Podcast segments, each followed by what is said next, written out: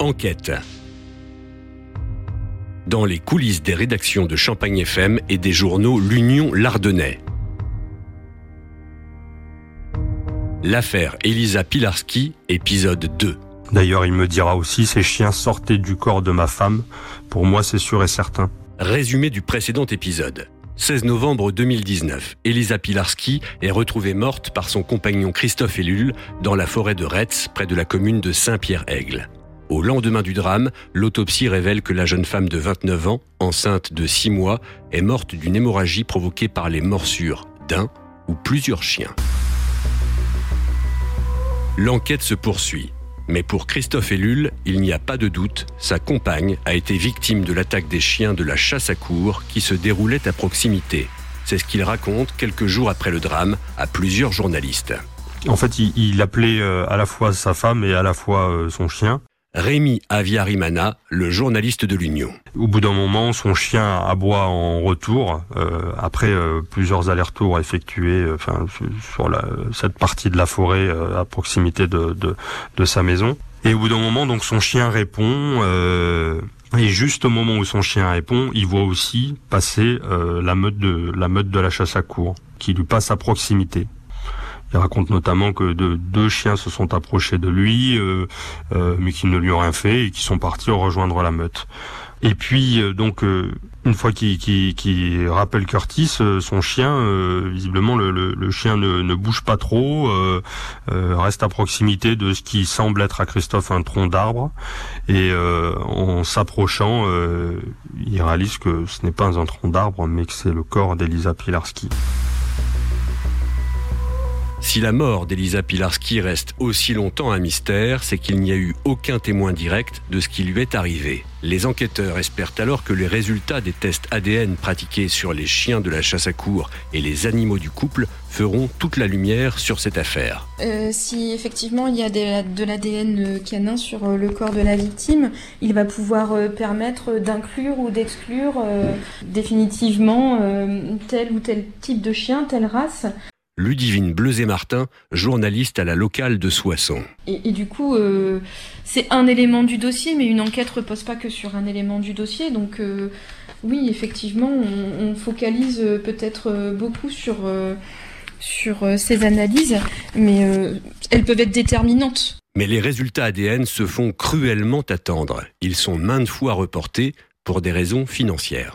Mais on a commencé à parler de un mois comme ça à la faveur d'une discussion avec le procureur euh, qui vous dit au moins un mois, donc vous dites au moins un mois, et puis et puis quand vous en, j'en ris parce que en fait ça a été un feuilleton dans, dans cette affaire. Et, je pense que ça fait partie des choses qui ont attisé aussi les théories du complot. Simplement, je pense qu'il y a eu aussi des des, des questions euh, d'ordre pratique et d'ordre euh, financier parce que la juge d'instruction a dû demander plusieurs devis parce qu'elles étaient très coûteuses. Il faut savoir qu'elles sont très complexes. Ces analyses euh, ADN, il s'agit de comparer euh, les ADN de chiens euh, aux, prélèvements qui ont été faits sur les multiples blessures. Il y a des, dizaines et des dizaines de recoupements à faire et c'est nécessairement très long.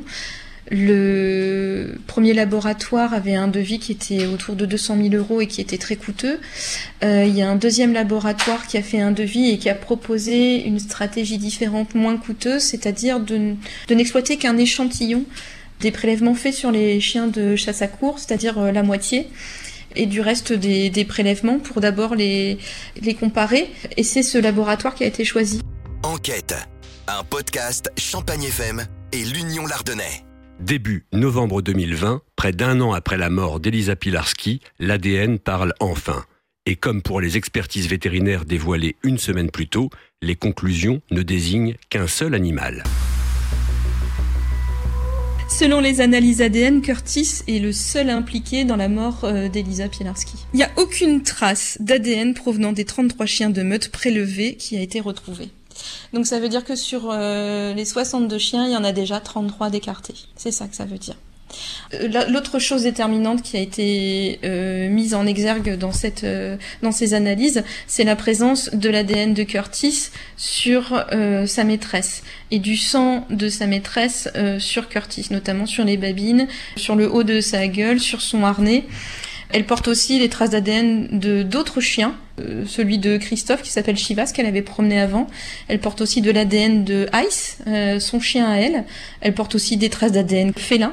Euh, voilà, et elle porte aussi la trace d'un d'un ADN canin inconnu, c'est-à-dire qui ne fait pas partie des 33 prélèvements des chiens de chasse à cour, ni des cinq chiens d'elle et de Christophe un ADN canin inconnu qui a été euh, relevé par euh, les experts et qui a été euh, dont les traces ont été retrouvées sur le col et l'arrière du manteau de, de, la jeune femme, mais aussi sur son écharpe. Donc cet ADN canin inconnu qui ne correspond ni au prélèvement des 33 chiens de la chasse à cour, ni à celui des chiens du couple, pour l'instant il reste mystérieux. Ça appellera certainement d'approfondir.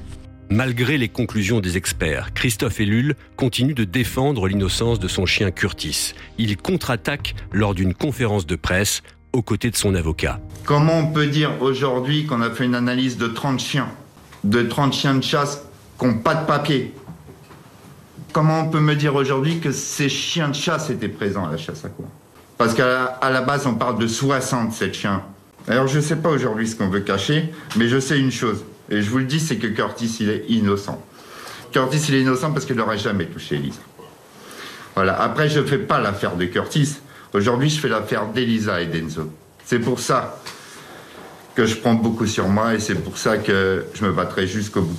Alors oui, on essaye de me mettre à terre. Mais on n'y arrivera pas. On n'y arrivera pas. Loin des polémiques entre soutien de Curtis et partisans de la chasse à cour, Ludivine Bleuzet-Martin tient à remettre la victime au cœur de cette affaire. En fait, ce qui me paraît euh, important et qu'on oublie souvent euh, dans cette affaire, c'est que c'est que c'est pas l'affaire de Curtis, c'est pas l'affaire de c'est pas l'affaire de des chiens de chasse, mais euh, c'est une jeune femme et son bébé qui sont morts et euh, qui sont morts vraiment dans des conditions euh, vraiment épouvantables quoi. Enfin, elle a, je pense qu'elle s'est vraiment vue mourir et ouais, c'est inconcevable en fait, hein, vraiment. On, oublie parfois l'enjeu de ce dossier qui est de déterminer qui est responsable du décès de cette jeune femme et de comprendre pourquoi elle est pourquoi elle est morte dans ces conditions et de la recentrer surtout au centre de ce dossier. Je trouve qu'on l'oublie un peu souvent, Elisa Pilarski. Le prochain numéro d'enquête sera consacré au tragique accident d'Avenue Val d'Or, le 15 juillet 2019. Une assistante maternelle, sa fille et deux enfants qu'elle gardait sont mortellement percutés par un train sur un passage à niveau. Le train avait percuté par le flanc euh, la, voiture et que le, les personnes ont été projetées peut-être 40 ou 50 mètres euh, plus, plus loin et qu'elles sont mortes euh, sur le coup quasiment.